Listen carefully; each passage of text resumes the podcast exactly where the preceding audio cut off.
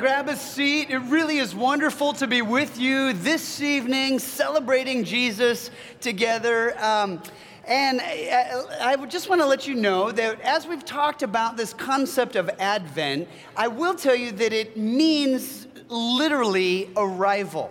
And so we want to talk about that a little bit this evening. I know kiddos all over the world are really excited about Santa Claus coming to town. Uh, what we're doing is we're celebrating the arrival of love coming to town. And when love comes to town, by the way, it is uh, when Jesus comes to town, he, he's not afraid to come right in the middle of the mess right? The, the idea of Jesus. In fact, I just want to suggest to you it's actually because of the mess that Jesus comes right in our midst.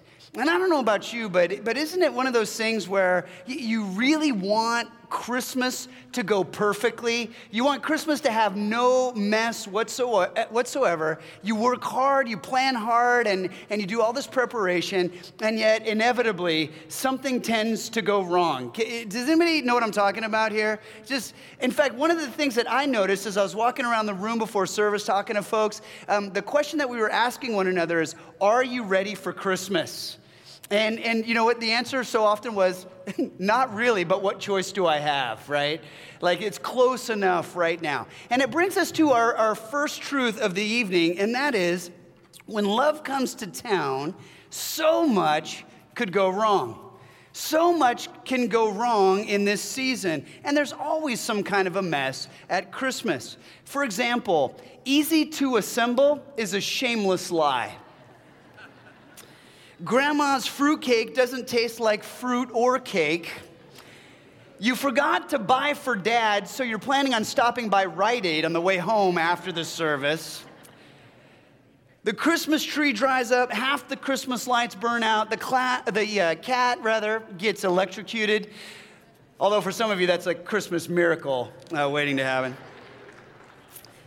It's a little bit like this video. Go ahead and watch this.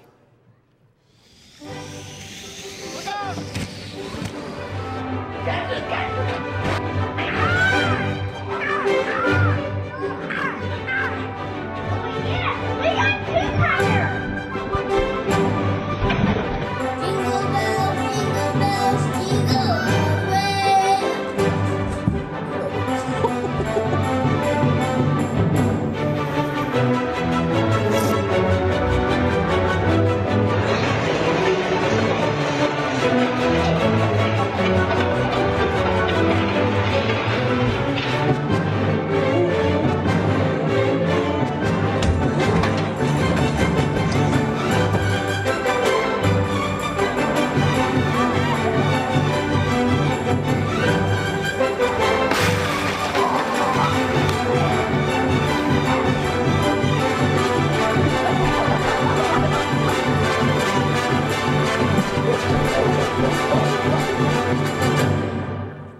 I could watch stuff like that forever. Oh my gosh.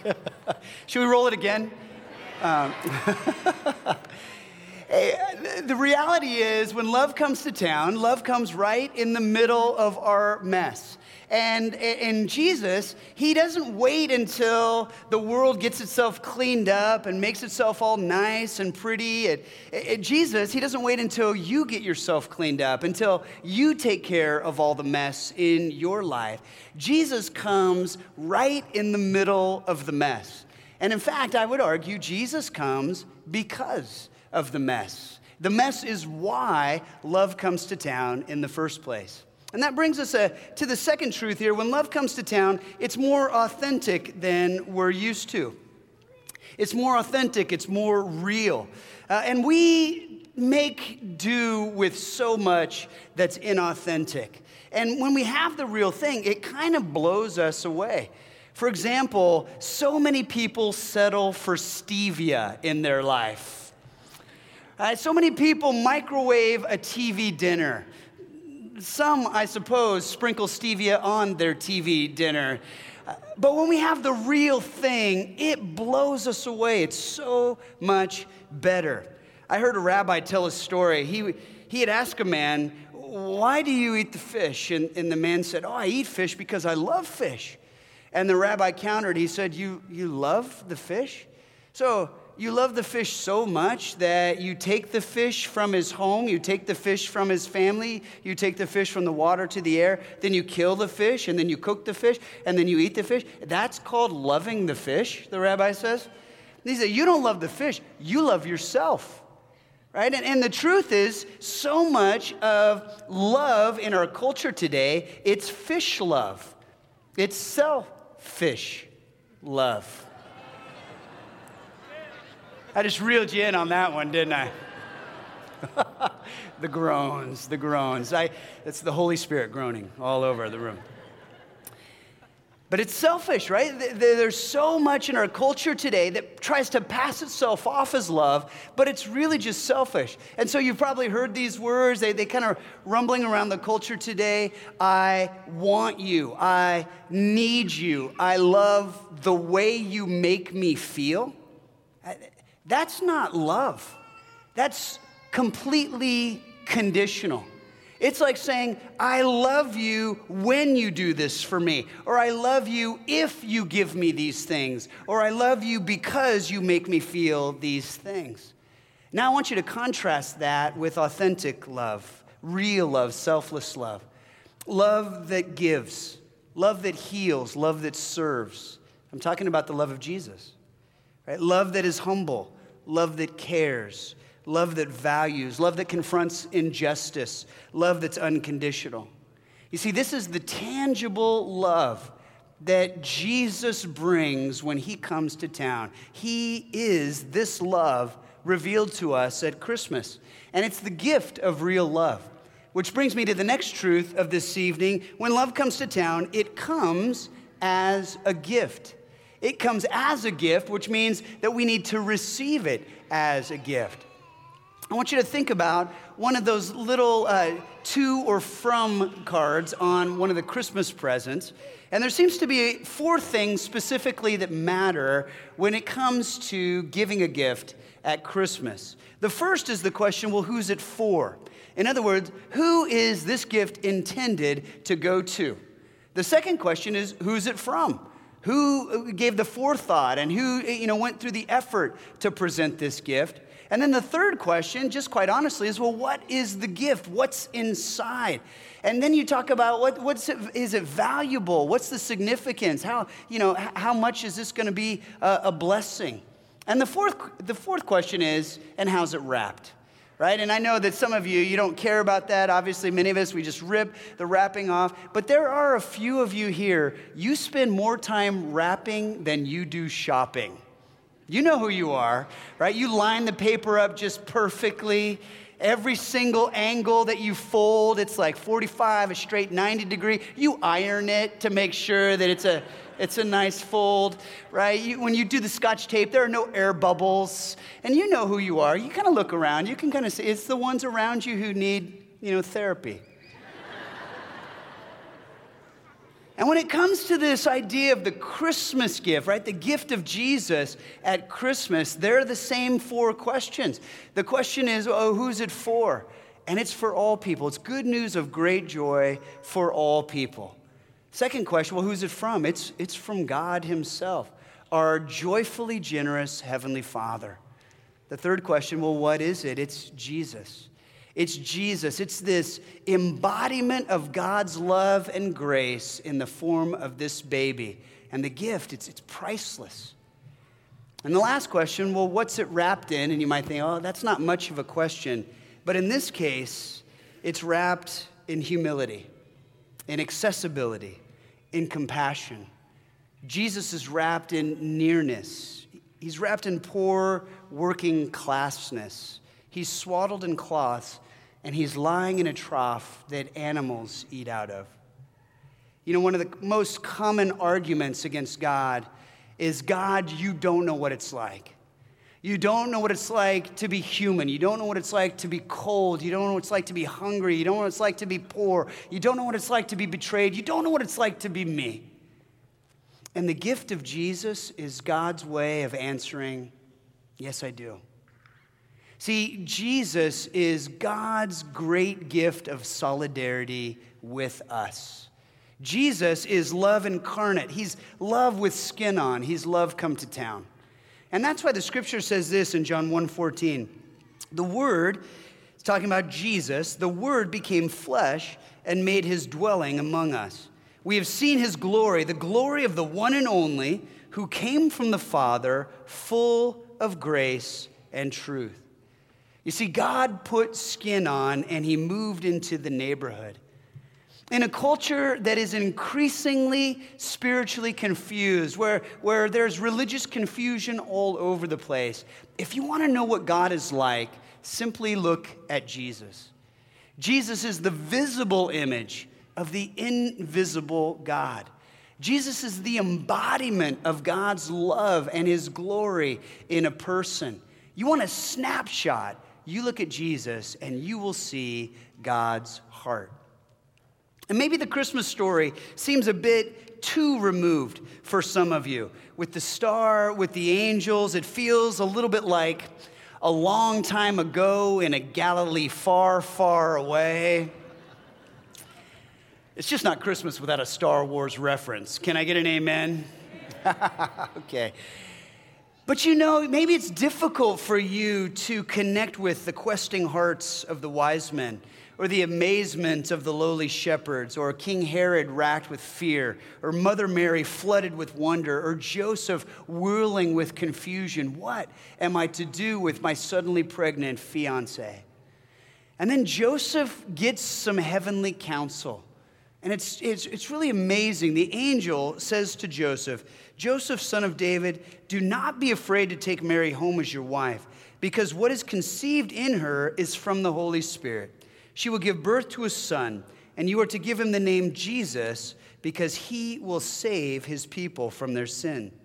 All this took place to fulfill what the Lord had said through the prophet The virgin will be with child and will give birth to a son, and they will call him Emmanuel, which means God with us. And there it is God with us, Emmanuel. That is the gift we celebrate at Christmas. Brings me to the next truth. When love comes to town, it's God with us. You see, Jesus came to inaugurate a revolution, showing us that God was infinitely more loving than we can possibly imagine and nearer than we could ever hope for. The people who were unworthy, he went after. The people who were unforgivable, he forgave. The people who were unpopular, he befriended. Don't touch the lepers. There are rules about not touching the lepers. Jesus touched and healed the lepers. He forgave and he loved. And not just the religious and the educated and the nice, but the prostitutes, the beggars, the tax collectors. He walked around saying, You can't be good enough. You can't be moral enough. You can't be self righteous enough. Instead, Jesus says, So I give freely to you. I give my love freely to you. I give my grace, my salvation freely to you. I give my life freely to you. And we can all agree that we've missed the mark. You know, sin is a term in the Bible, it's actually a, an archery term. You can think of a, of a target, and there's a bullseye, and perfection is hitting that bullseye every single time.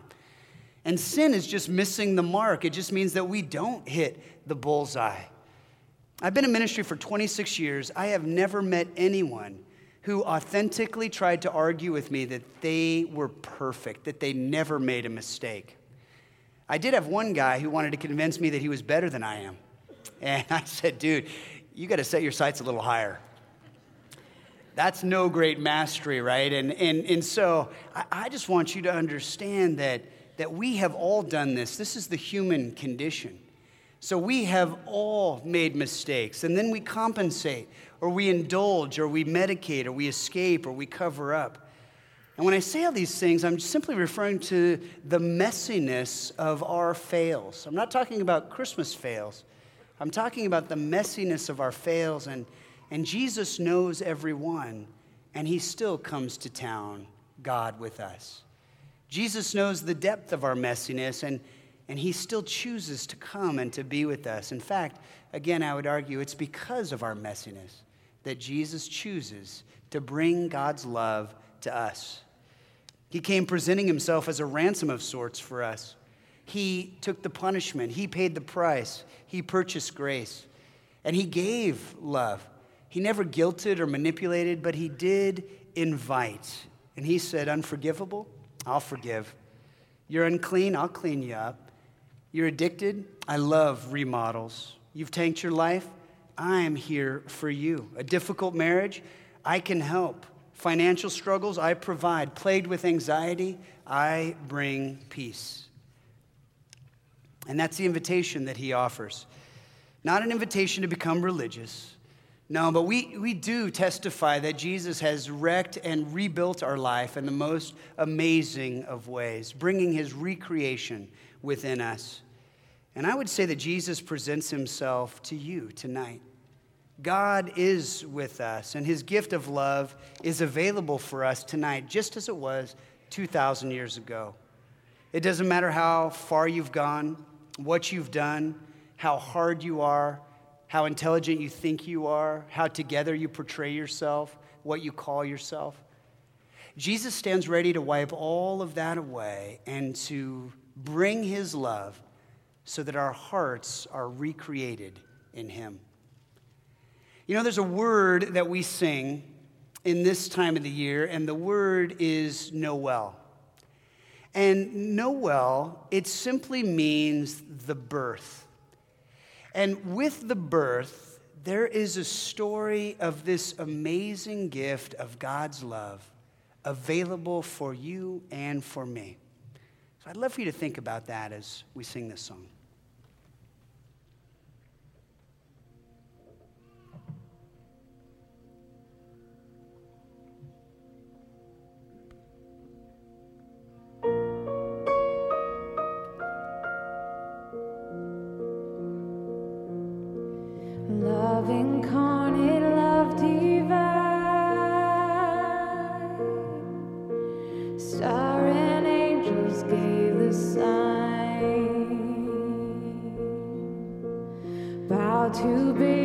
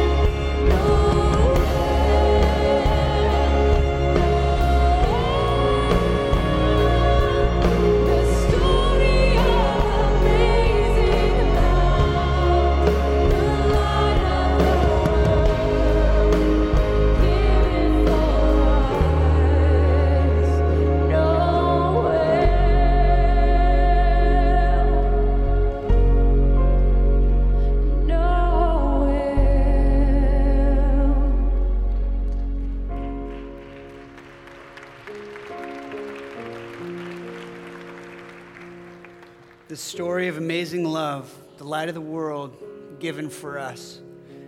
That's God with us, offering his amazing love without guilt, without manipulation, nothing but a heartfelt invitation.